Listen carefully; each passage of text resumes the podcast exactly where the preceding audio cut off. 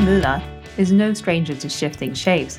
She's a professional ballerina, a psychologist, Pilates teacher, mother of two, and an expert in postnatal rehab.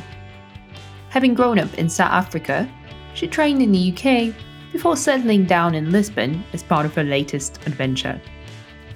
In this episode, we talk about finding your calling by focusing on what you truly desire and giving yourself the freedom to experiment and fail, particularly if you've been taught all your life to numb that part of your being. But what if your interests and ideas don't seem to fit together at first sight? Don't worry, it will all make sense if you give it time.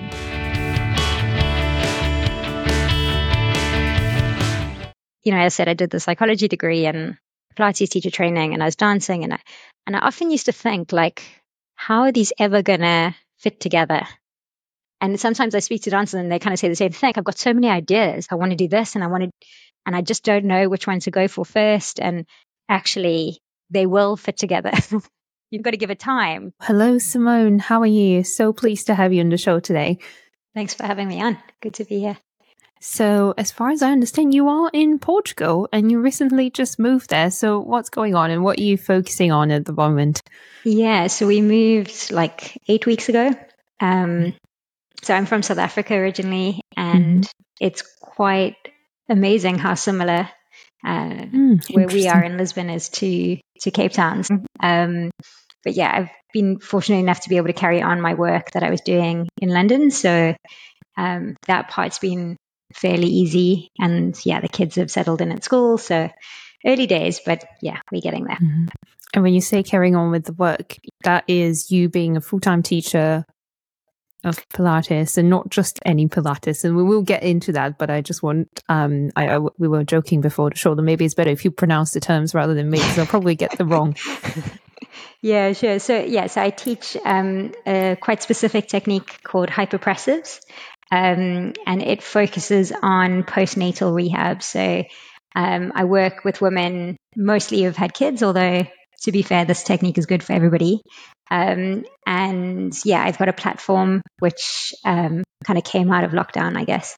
Um, and so I do that three days a week. And then twice a week, I work for a charity called Dancers Career Development. Um, and we help dancers to retrain in different professions uh, post performing. So yeah, my, my jobs are a little varied. Yes, well, that's exactly what we like to hear about because, as you know, our theme this season is about non-linear careers, and you've certainly had one.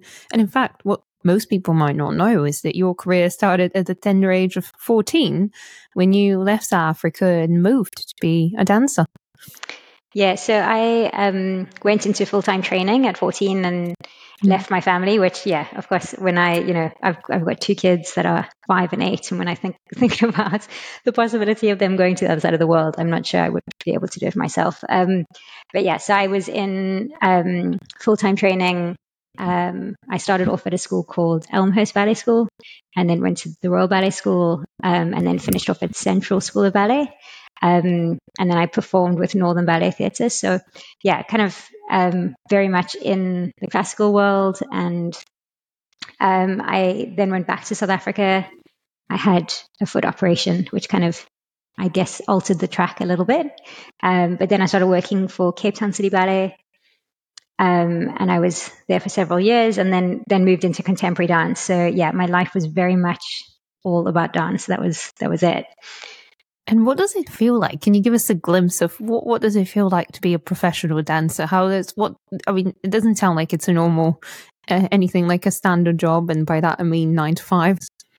Yeah, so I think the the thing to kind of say is that it's um, it's hugely consuming. So I think, and and this is in my role now in speaking to dancers and trying to find a new career, is that because it's so consuming, and because it's so kind of single focused, um, it can be quite hard to really have an idea of what's going on in the rest of the world.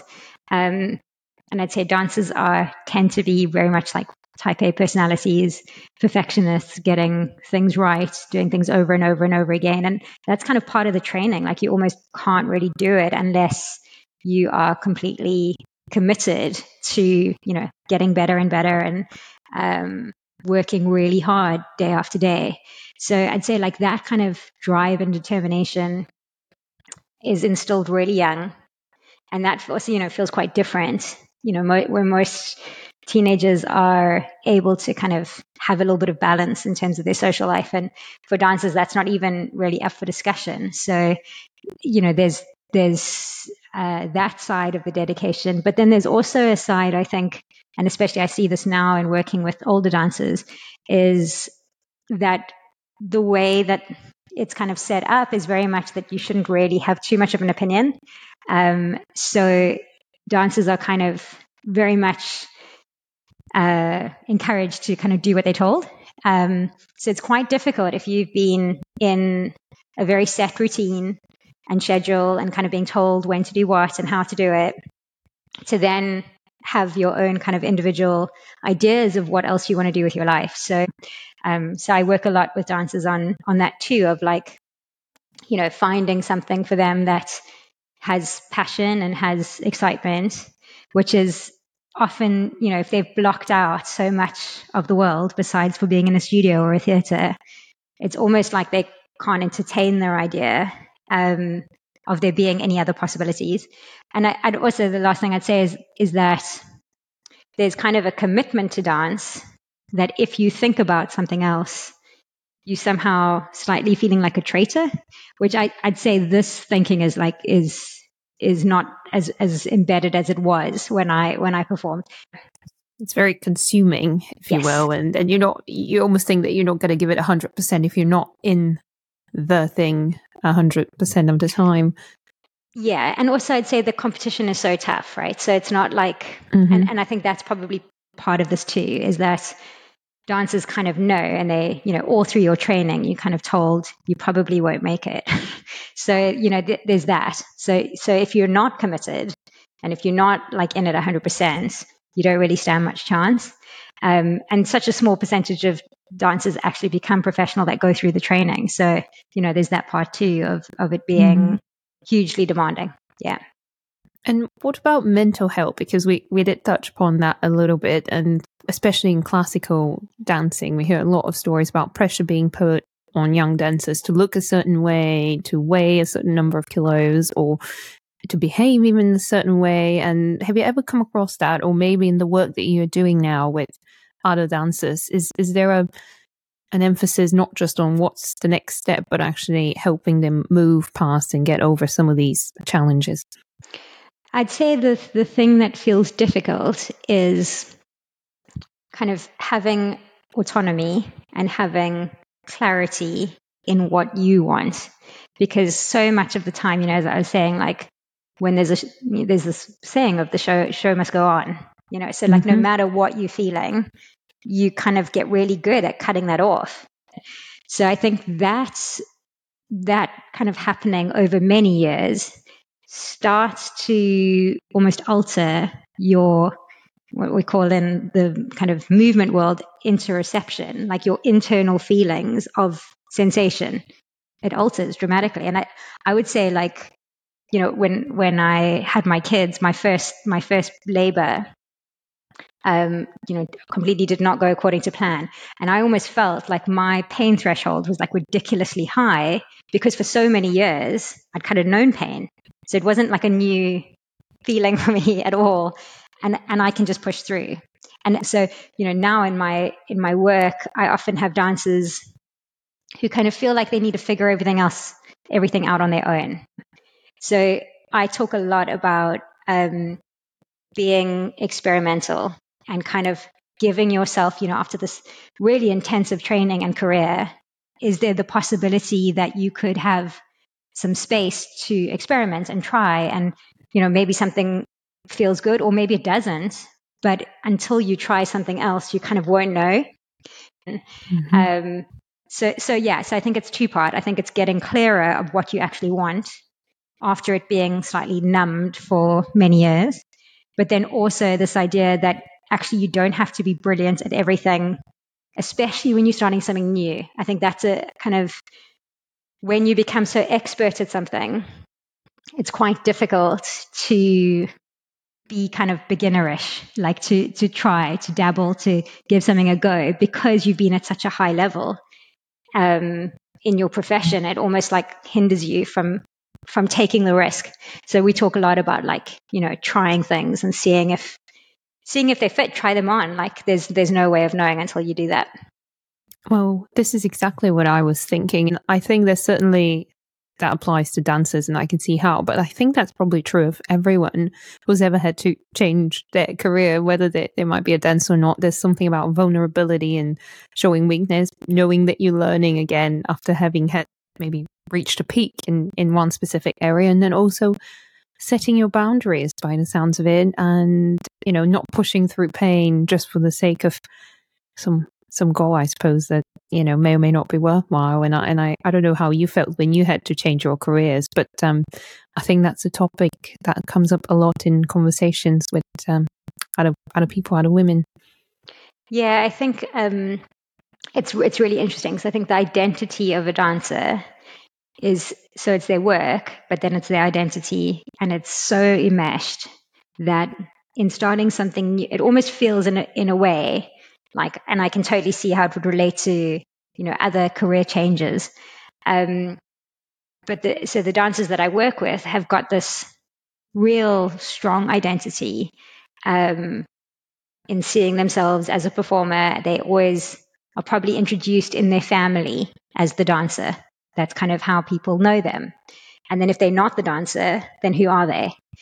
And then at the same time, they most likely somewhere in their mid 30s, maybe late 30s, and they're starting again, potentially into a world that they have no idea about and no contact and no potentially no training. And I guess there's a lot of, you know, in the world that I'm in through women's health, there's a lot of moms that I meet that kind of go on a similar journey, that having kids and thinking, okay, so my old career just doesn't fit anymore what's next for me? Like, what else could I, what else could I do?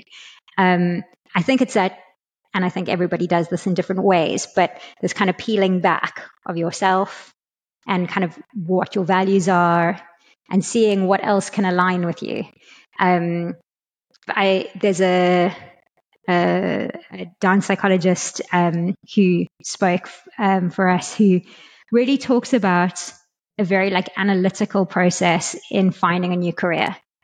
And um, she she made it to principal dancer, and um, for her, she realized in her career as she went on, she became more kind of separated from the rest of the company and rest of the group. So her rehearsals would happen on her own. Her, she would be in a dressing room on her own. And she realized over time that actually she was less happy in this job, even though like on paper, principal dancer is where everyone's aiming for. Dream job. Right. and so then she, when she was kind of looking at, well, what else do I want to do? It became clear to her, I want to work with people. And, and then she became a psychologist and, and it kind of, yeah, it's, it's, you know, that always stuck with me of like a very practical, analytical approach to finding the next thing. Um, because there's always going to be something of a job that you like and, and something that you don't like. But finding those bits that you do like can be really helpful in finding that next thing. And how did you find your next thing and, and your calling? Or maybe you're still finding it, but obviously you went through that process yourself. So how did that work out for you? Um, so yeah, I think I, I, was saying this to you before, is that mm. the the thing that felt really interesting for me postpartum was that within my kind of mom group through NCT, um, besides for one other good friend who is freelance, everybody else had a very kind of set return to work. So they had like keep in touch days. And, you know, was, uh, within this group, there were civil servants, there were lawyers. Um, and so, yeah, they had very kind of set path. And that felt so different to my experience. So my experience was I don't really want to go back to dance. I kind of know that I'm done. Um, I'd done a Pilates, Pilates teacher training when I was um, injured in South Africa. So I had been teaching kind of alongside dance. I'd also done a psychology degree while I was dancing. So I kind of had those bits, but I kind of, I knew I didn't want to teach Pilates full time. And I also wasn't sure what the other thing was. Like I'd kind of, I'd done a few different projects. Um, I got some funding to bring two dancers over from South Africa to study at Central School of Ballet. And that kind of had given me a taste of, I guess, project management. Um, and that had gone quite well. So there was something exciting about that. Um, but yeah, it felt like unsure to me of what what I could do. Um, so I started teaching postnatal Pilates and then some pregnancy Pilates. Um, and that was growing. And, you know, my, my son was like 13 months or so by this point, And I felt like I needed to get out of the house. I felt like I was slightly losing my mind, like just thinking about naps continuously. Um, and because all of our families in South Africa, we didn't have kind of any support through family being nearby with childcare. So I eventually just decided like he just needs to go into nursery and I need to kind of figure out next bits. Um, I, I think I did one dance project to kind of see if that was still in me, which I actually enjoyed, but I, I kind of the childcare aspect just felt so complicated that I, I just didn't feel like, I don't know, the the thing about freelance being so sporadic and having to like rearrange teaching and I, I could feel I was building something with the teaching that I didn't want to just kind of give up whenever a job came up. Um, so I had gone to an alumni event for Dancers Career Development.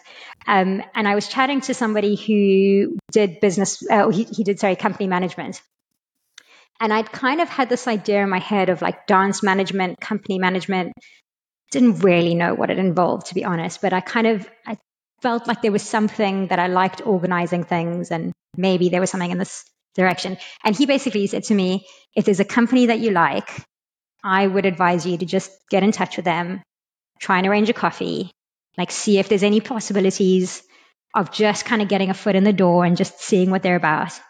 And I was like, well, actually, I really like Dancers Career Development. we were at this drinks um, that was like hosted by Dancers Career Development. I was like, I, I, can see what they do and I can see the support they give dancers. And I, there's something that I feel um, an affinity to.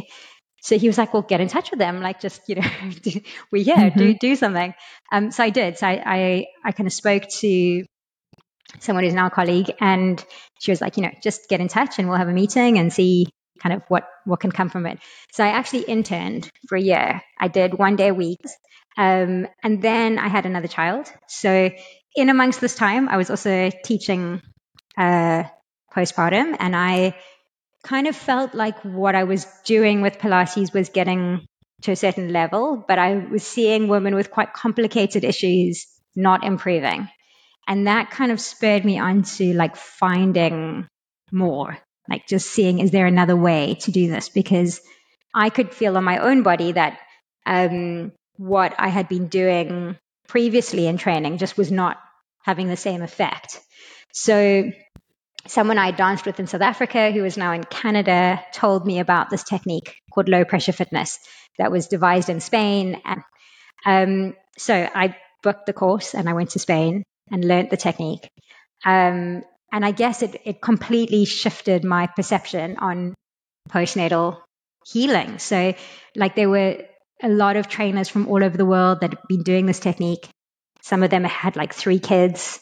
They had worked with issues like prolapse and incontinence and they had healed them. And I was, I was totally taken by the whole thing. And I kind of, I knew this was my next, next thing. So I had my second child and then I started doing the technique myself. And yeah, it was, it was quite like life changing for me. Um, so my first rehabilitation had been quite complicated. And this felt really straightforward. And I think it like propelled me to share this with other women, um, which kind of, you know, it started quite small. It was local. It was some moms in my living room, basically, and then in the park. Um, but then I started a class, and that was growing over time. And kind of, I started working with physiotherapists, and they were referring to me, and I would do more one to one work as well. Um, and then COVID happened, right? So then everything went online. And on the same week as the first lockdown, I got a call from the charity to say, "Do you want to come back and work for us?" So I'd, at the the previous time, it had just been like a year thing that I did. Mm-hmm. Um, so I started working with them, and I guess it was, you know, baptism of fire because I went straight into working with independent artists who were suddenly their whole, you know, industry had been shut down. So it was, it was a, it was quite an intense time.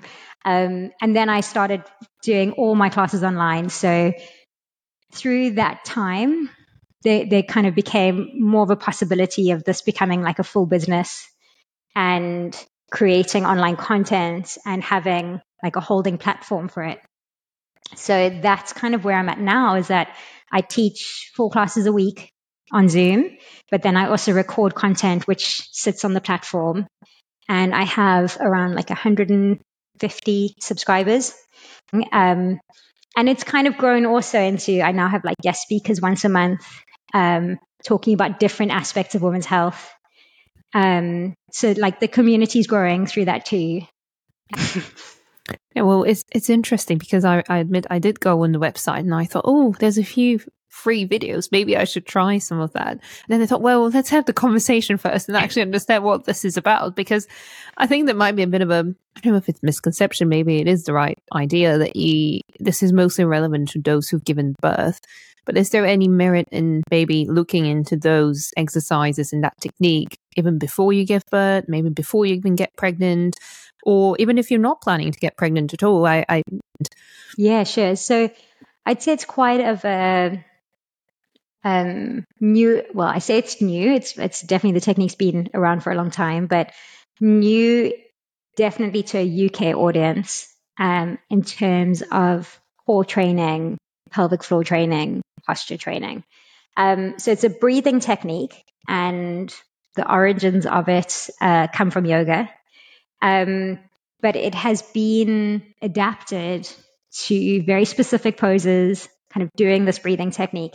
And really, what we what we're doing is we are working the diaphragm, which kind of sits in the rib cage like a little dome, and we're using that to kind of change the coordination of the core and also get movement happening through the pelvic floor.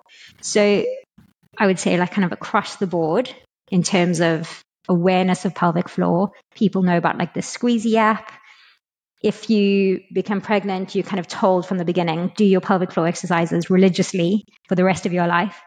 Um, and although those work for some women, they don't work for everybody. And in fact, in some situations, they can actually make pelvic floor dysfunction worse, especially if there's something called hypertonicity, which is where the pelvic floor is too tight. Um, I'd say in with, within the context of women's health, slowly there's kind of awareness that there is another way because for so long there's only been this this kind of one technique. Um, and so there's change change happening. Um, in France, for example, if you have a baby, you have these 10 physio sessions afterwards. And in these physio sessions, you learn this technique. So there's much more support in terms of rehabilitating the pelvic floor. Um, but then saying that for like kind of where this technique has gone in Spain is that it's for sports people. It's kind of for everybody. So you mm. kind of, so there's, you know, for sure it, it very much suits a postnatal body because we have such extreme postural changes over the nine months that to kind of get the strength back into the body um, and getting posture back is really important. But I'd say for everybody, and especially like, you know, sitting at desks, head forward, that whole part, exactly, hands, shoulders, that, that part is really important. Yeah, for every human, I would say. So if someone's listening and they think, "Oh, that sounds interesting," where where, where do they start? Where do I start? Let's let's assume they're in the UK. Yeah, so I'd say um, there's definitely a few different versions of this. Um, what I teach is called low pressure fitness. So that's the technique that's, um, as I said, is quite big in Spain. It's now quite, it's growing in the US. Um, my platform is called Re-Centre, so Re Dash Center. Um, and the main thing, really, and, and kind of the way I've set up my platform is that I do a session with everybody that joins to teach them the techniques. I said, you know, it's quite specific and it's important that it's done correctly. So yeah, to kind of keep quality good and, and kind of clarity around it, we do the session together to, to really make sure that you've got the technique before you start. Um, cause you know, in my opinion, some of the online stuff can be dangerous if you're just doing that without any kind of input.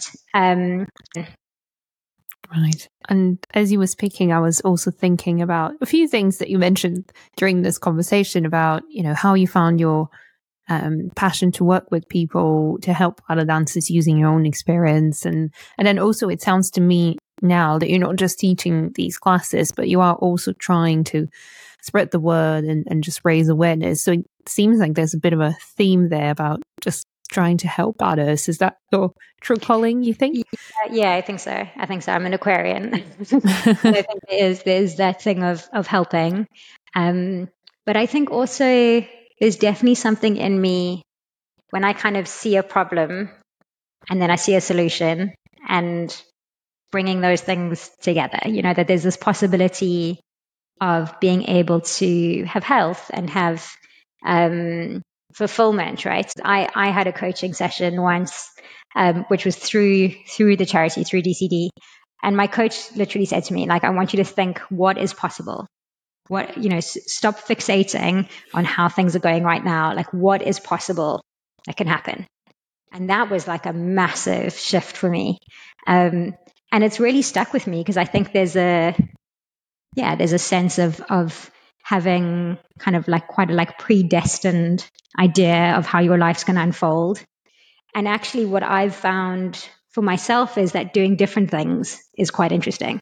So not just having one career, like being having the possibility of having many careers and trying different things and feeling how those can develop in their time.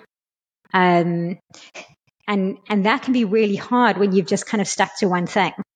Um, because then, yeah, once that once that structure's pulled away, how do you sit? Like, how do you find different bits of motivation? Mm. Well, it's interesting because I I certainly hadn't thought about that. And you said, well, maybe I can have, or people can have few careers at the same time. We always feel like it has to be a choice between this, between that.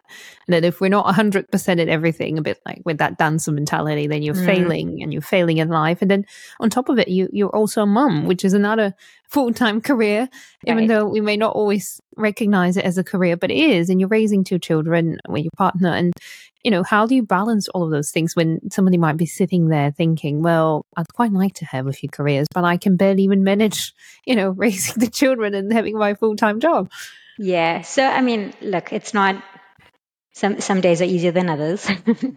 um, and, you know, I've, I've got my peaks and troughs and they do too. You know, we all different personalities making this whole thing go forward. So, yeah, I'd say, look, in the UK, of course, we know about the whole childcare thing that is very difficult, but at least having one year with your child, I think, is super helpful. So, although um, maternity allowance, you know, was not a massive amount, it did allow me to have that year of really kind of feeling into being a mom. Like it was a whole, you know, and I think we might have mentioned before, but the the idea of like that beginner brain of like starting something new, parenting really showed me that.